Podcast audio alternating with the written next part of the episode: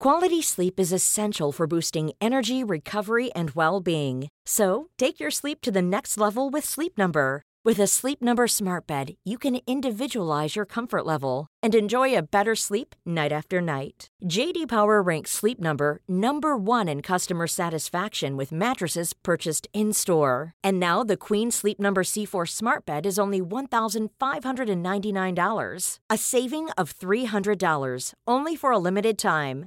For J D Power twenty twenty-three award information, visit j d power dot com slash awards. Only at Sleep Number stores or sleep number dot com.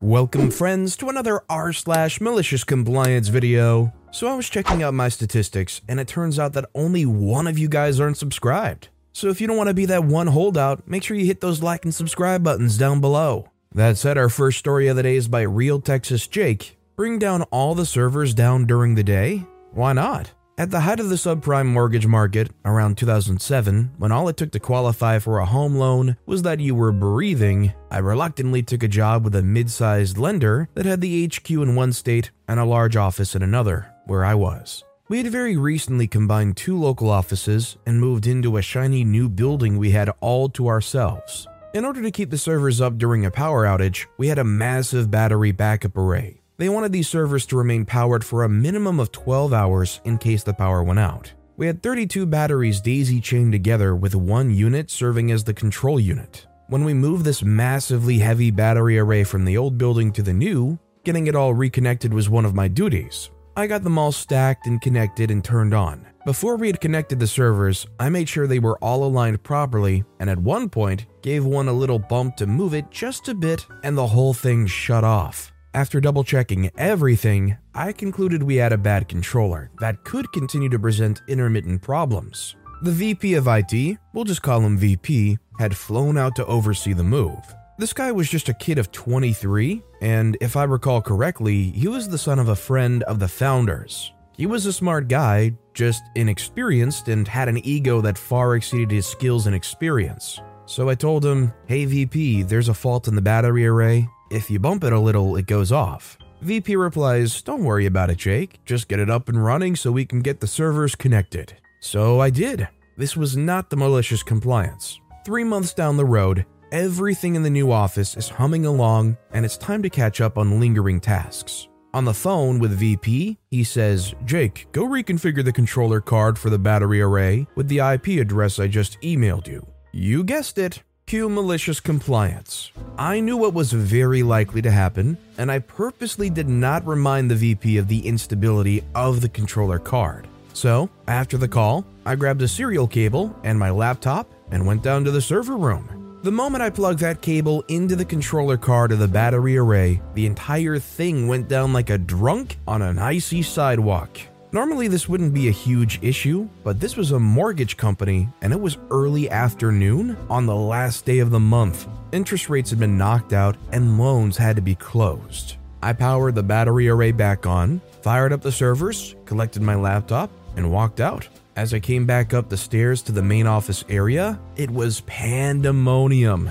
No one quite understood what had happened yet. The V P called me and asked what the freak happened. I replied, "I only did what you told me to do. I went to reconfigure the controller card for the battery array," and then reminded him that I'd previously reported it as faulty. I, of course, got the blame for the whole debacle. Hundreds of loans didn't get closed that day, the predatory lender lost out on a lot of money, and I was about to get fired. When I got back to the tech room, I started copying all my files, et cetera to a C D because I knew what was going to happen.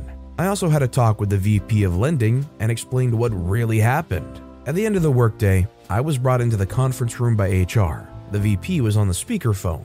"Jake, this is all your fault, and I'm afraid I'm going to have to let you go." I was stoic in my reply. "No, this is your fault. I warned you before that the controller was bad." He said, "You knew it was the last day of the month. You should have known to wait the next day," and proceeded to start yelling and screaming at me because he had to deflect because H R was right there. I stopped him in the middle of seething and said, um, "V P, you fired me, right?" He shot back, "You're freaking right I did." So I stood up, took a calm, deep breath and said, "Then I don't need to sit here and listen to you." And I walked out, leaving my laptop behind. I could hear the speakerphone jumping off the conference room table as he screamed at me to come back. I stopped, laughed, and kept on walking. Best day of work I ever had. What kind of lending company does, like, very serious internal servicing work like that during business hours? Do you guys agree that whoever above that V P of I T should have been able to see the obvious, hey, why are we even doing this work during business hours, and brought it down on the V P? Or do you guys think this whole thing must just be dysfunctional? Let me know in the comments down below. This next story is by Solo nineteen sixty-one. Won't pay O T? Well then... I was a teenager working in a retail hardware store. This was kind of the old-fashioned store where the customer was greeted with, "May I help you?" and then work with them one-on-one to make sure they sell them what they needed or wanted. The boss was a boozer. He'd come to work in the morning, hungover and surly. He'd leave early to go hang out with his buddies at the Moose Lodge and drink. It was heck working for him. But I stuck around because I truly loved the hardware store environment and learning from the tradesmen that were our customers. And as a seventeen-year-old, I relished in the role as a manager. In the summer, I worked full-time and then some. One week, I'd put in over sixty hours. He came to me and told me because I'm a teen, I'm not allowed to be paid overtime. I challenged him on this because, hey, I'm not totally stupid. He finally tells me he'll pay me, but he was no longer going to pay me overtime, no matter how many hours I worked. I agreed and said no more O T. Cue the malicious compliance. My scheduled hours did not change. Opening to closing six days a week, twelve hours a day. On day four, I closed the store at the exact moment I reached forty hours on my time card, sent the part-timers home, and did not open the store the next morning. At about eleven in the morning, I got a furious phone call from him. "Why the freak aren't you here? I had customers lined up in the parking lot because you told me not to work overtime, and I've already worked forty hours this week. Don't you remember that conversation? Get your butt here now! Am I getting paid overtime?" He yelled, cussed, and threatened, but I stuck with my guns and got my O T. I made good money that summer for a teenage kid. As a side note, the job ended not too long after. Boss was pissing away his profits through his alcoholism. He sold out and moved to Florida. Years later, I learned he died from cirrhosis. This guy really wanted to hopefully just take advantage of a teenager working there, and I don't know, I guess hope that O P would just give up on overtime, just do the work anyways? Good on O P for sticking to their guns and just not showing up if they're not going to pay them. Some people might be shy or have a hard time doing that, but if it was me, and they're literally saying, no, we're not going to pay you overtime, I wouldn't be showing up after that, hoping that maybe they do pay me. This next story is by The Real Federal. Does your priority take precedence over his priority? I was working as the technical writer for a software company that had contracts across a number of business types, everything from government utilities to military simulation. As such, I ended up tasked by several teams in the company, each one needing my immediate attention in generating users' guides and documentation for their projects. My bosses, only had two, Bob and Bob, also needed me to assist them in writing proposals for various contracts that they were bidding on. This led to me constantly being pulled in multiple directions at once, as everyone needed me to finish their project yesterday. I was working until late in the night sometimes to finish vital projects that they just had to have. The final straw came when, after listening to one of the programming teams witch me out for failing to update the user's guide for a software update that they'd only finished the day before, and one of my bosses called me into his office to chew me out for failing to complete his proposal that he kept making changes to at eleven p m the night it was due to be submitted. Oh, and our office manager had left for maternity leave, so our penny-pinching bosses figured I could do her tasks, like answering phones, buying office supplies, and entering time cards in my copious spare time. When he told me sternly that I would need to learn to manage my work time better, I finally snapped. Malicious compliance powers activate! I came in on a Sunday and posted up a huge magnetic whiteboard behind my desk that was visible as you walked into my office. I made colored magnetic labels with each project I was currently doing, who had assigned the task, and the due date of each. I also put a column of numbers, one through twenty, along the side. I then placed each task in order of due date. I came in early that morning, and as usual, each team lead came into my office to ask the status of their tasking of me. I pointed behind me at my board and said I'm currently working on tasks one and two. If you think your task takes priority, I'm going to need written permission from the people above you to move your tasks above theirs. There were a lot of unhappy people that morning. Eventually, the bosses sauntered in and came into my office after listening to all the teams complaining to them about me ignoring their projects. They both came into my office, and before they had said anything, I pointed behind me.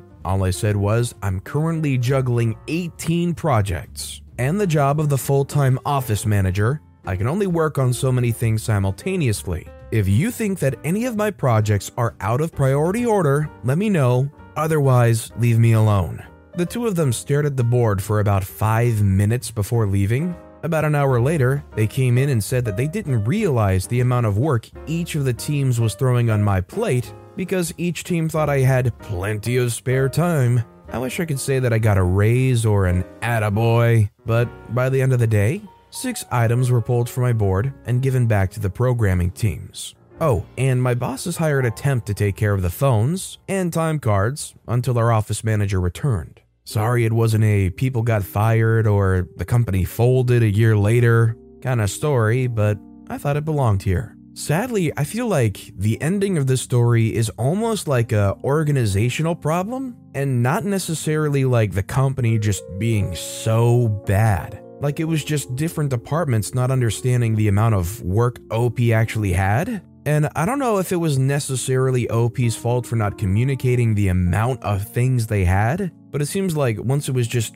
you know, formally written down on paper, everybody's like, oh crap, that is a lot. Sorry, let me take some of that off your plate. This next story is by M B X Z seven L W B, Programmer Revenge Story. I was hired as a temp for this big food distribution company, of which I will remain nameless for anonymity's sake. The woman's position I was filling in for was going on maternity leave soon. I really needed the job at the time, so I took it, and they promised if I did an amazing job, they'd hire me full-time. I was a raw material supply distributor. Basically, I ordered supplies and sent them where they needed to go for scientists to make new foods. I have a really strong background in computer programming. After learning how to do the job in a month or so, she had her baby and went on leave. I completely automated this woman's job in a matter of weeks, only using Excel and PowerShell. I didn't say a word until the end of my last few weeks, where I basically did very little in the time leading up to her return. I added in a few updates for changes in workflows and verified all the data was correct at the end of the day after it ran, but that was all I really did. I asked for more work from my boss, which led to me to fill in on the production line, a path I did not want to take. Towards the last few weeks of my temp period, the woman returned from maternity leave. I showed her what I'd done.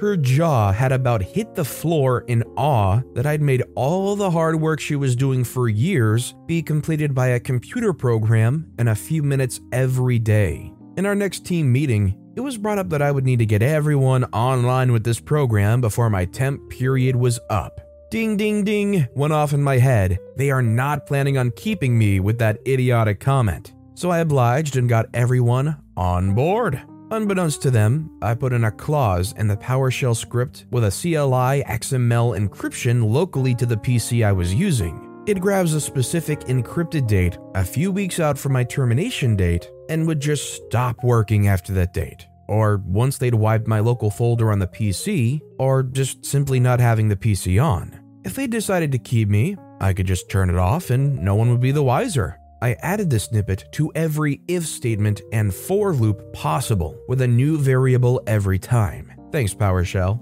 In the code. So if someone was to go through it to try and fix it, it would be a nightmare to fix it if they had the audacity to, with identifying and renaming every variable and clause and regenerating the ClickSmall. So as you can imagine, I was not offered a full-time position for said company, and when I'd mentioned the comments when I first started for doing an amazing job, which I believe I had fit the criteria for doing so, my boss said that with S A P coming into the production team next week, my expertise would not be needed.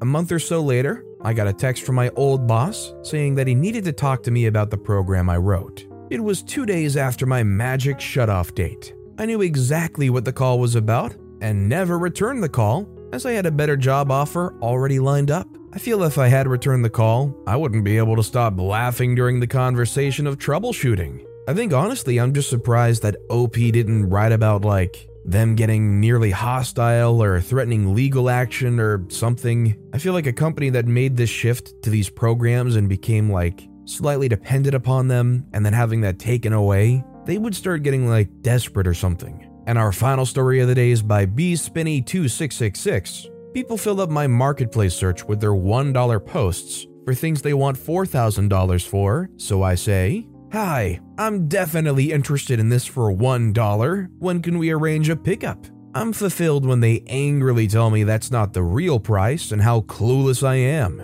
Often, "Did you really think you could buy an item for one dollar? Why? That's just showbiz, baby." O P literally identified something that I absolutely hate. Whether it's Marketplace or even like Craigslist, the amount of people who will list something for a dollar or even like random low amounts like seven dollars just to have their things pop up, it's super annoying. It gets to the point where if you're looking for something probably in like the fifty dollars plus range, I put like a minimum price of like twelve dollars in there or just like something totally random that should filter out all the bottom stuff and still hopefully get you like lowest priced stuff. I have respect honestly for O P though for doing this to people who just abuse the one dollar price tag so they appear at the top of lowest price first sorting. But with that being said, that's all the time we have for today. So of all these stories I've read today, which is your favorite and why? Let me know in the comments down below. And if you haven't yet, if you could like and subscribe, that would mean a lot to me. Whatever you do, whether it's liking, subscribing, turning notifications on, all of it helps grow this channel and I appreciate the heck out of it. So until next time, I'll see you all tomorrow with some more stories. Botox Cosmetic, Autobotulinum Toxin A, F D A approved for over twenty years. So, talk to your specialist to see if Botox Cosmetic is right for you. For full prescribing information, including boxed warning, visit Botox Cosmetic dot com or call eight seven seven, three five one, zero three zero zero. Remember to ask for Botox Cosmetic by name. To see for yourself and learn more, visit Botox Cosmetic dot com. That's Botox Cosmetic dot com.